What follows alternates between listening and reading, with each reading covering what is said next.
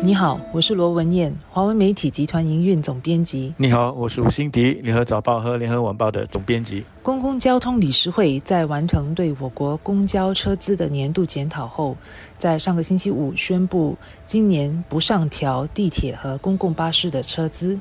根据车资的方程式，今年的车资原本允许调高多达 4.4%， 但鉴于冠病疫情的影响，为了舒缓疫情和经济衰退对乘客所带来的冲击，公共交通理事会决定冻结车资一年，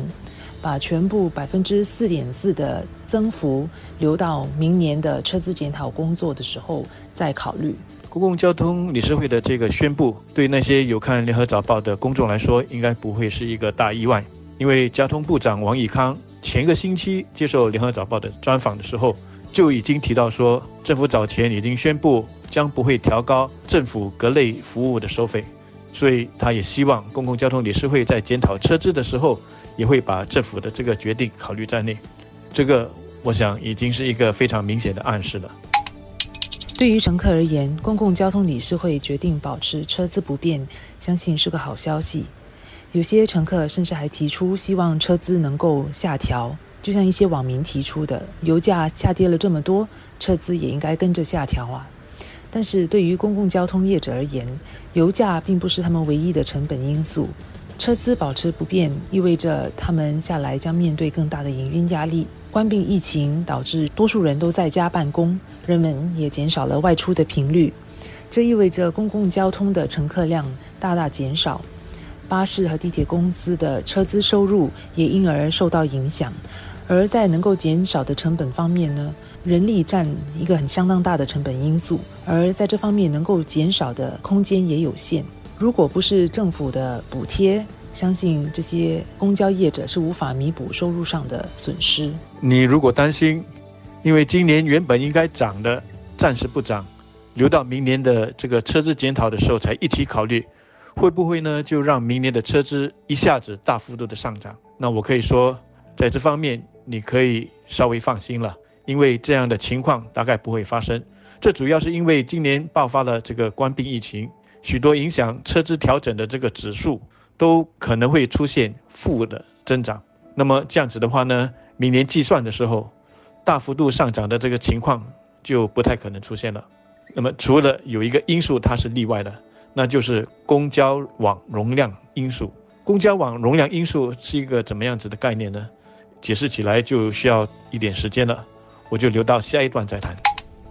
实际上，公共交通理事会在检讨公交车资的时候，需要在确保车资保持在人们可负担得起的水平，却能让交通业者持续经营之间做出平衡。他们使用一个相当复杂的方程式来计算车资理应调整的幅度，其中就考虑到人们的生活成本、公共交通业员工的薪资、油价、电费、公共交通的承载量和乘客的使用量等。不过，再精细和复杂的方程式都无法反映特殊情况的影响。例如，今年公共交通乘客量是因为冠病疫情而下降，按照车资的方程式，是应该显著调高车资的调整幅度。但是，方程式所得出的结论是理事会商议和做出决定的依据。理事会还是会考虑到和纳入宏观经济因素的冲击，就像这次他们决定不调整车资一样。文燕所提到的公共交通的承载量和乘客的使用量，前者呢是公共交通的供应，后者呢是公共交通的需求。这个供需两者合起来，就是我之前所说的公交网容量因素了。说得简单一点，这个因素主要就是看我们的公共交通会不会更加的拥挤。如果过去一年里我们的地铁路线增加了，也就是说它的载客量增加了，而乘客的增加没有载客量增加的那么多，也就是说需求的增加没有供应的增加来的多，那我们就可以说我们的公共交通相对来说没有去年那么拥挤了。那么这时呢，车资的上调的这个顶线就可以再往上调。这样子的计算方法在一般情况下我觉得是很合理的，但是在疫情发生的时候，大家因为在家办公，乘客就大大的减少了。根据他们的统计呢，在病毒阻断措施期间，乘客量就减少了75%。过后呢，乘客量虽然有所回升，但还是比关闭之前少了大概 40%， 这就造成公交网的这个容量大大的提高了。那么如果按照原有的这个计算的方程式，就会提高了明年的车资的调整顶线，这就变成不太合理了。因此，公共交通理事会就宣布会去检讨明年在计算车资调整的时候，要不要呢？就干脆不要考虑这个因素，因为这个因素已经被疫情所完全扭曲了，没有什么参考意义了。不过，今年不调整车资，只不过是把上涨的压力推迟到明年。而冠病疫情对我国经济和整体就业情况的影响多长远，明年的经济情况如何，目前尚不明朗。但我们知道的是，为了让我国的公共交通服务越来越可靠，有关的营运成本也在过去几年显著上涨，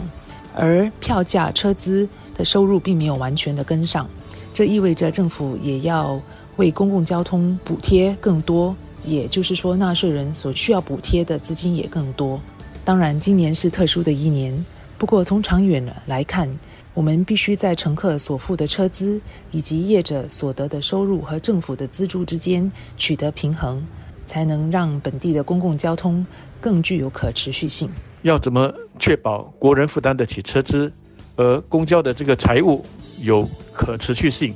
这两者要怎么保持平衡，真的是不容易。要怎么去向公众解释，那又是难上加难了。从乘客的角度来看，车资上涨直接就影响到了他的生活成本，他的生活负担，多涨一分钱也是钱，这种心理完全可以理解。但另一方面，政府不可能没有底线的一直津贴车资，这也是一个事实。虽然说这个事实并不是所有乘客都能够理解或者是愿意接受的，这方面我想除了要多解释之外，一个关键就是我们的公共交通的服务不能够差。过去一年，地铁的服务就真的是改善了不少，服务中断的次数跟过去比起来呢，显著减少，让人们对于这个车资的调整，至少在心理上不会那么排斥。如果我们的地铁服务水平能够继续的维持，甚至再进一步改善，那公众对于往后的车资调整的接受度也会相应的提高。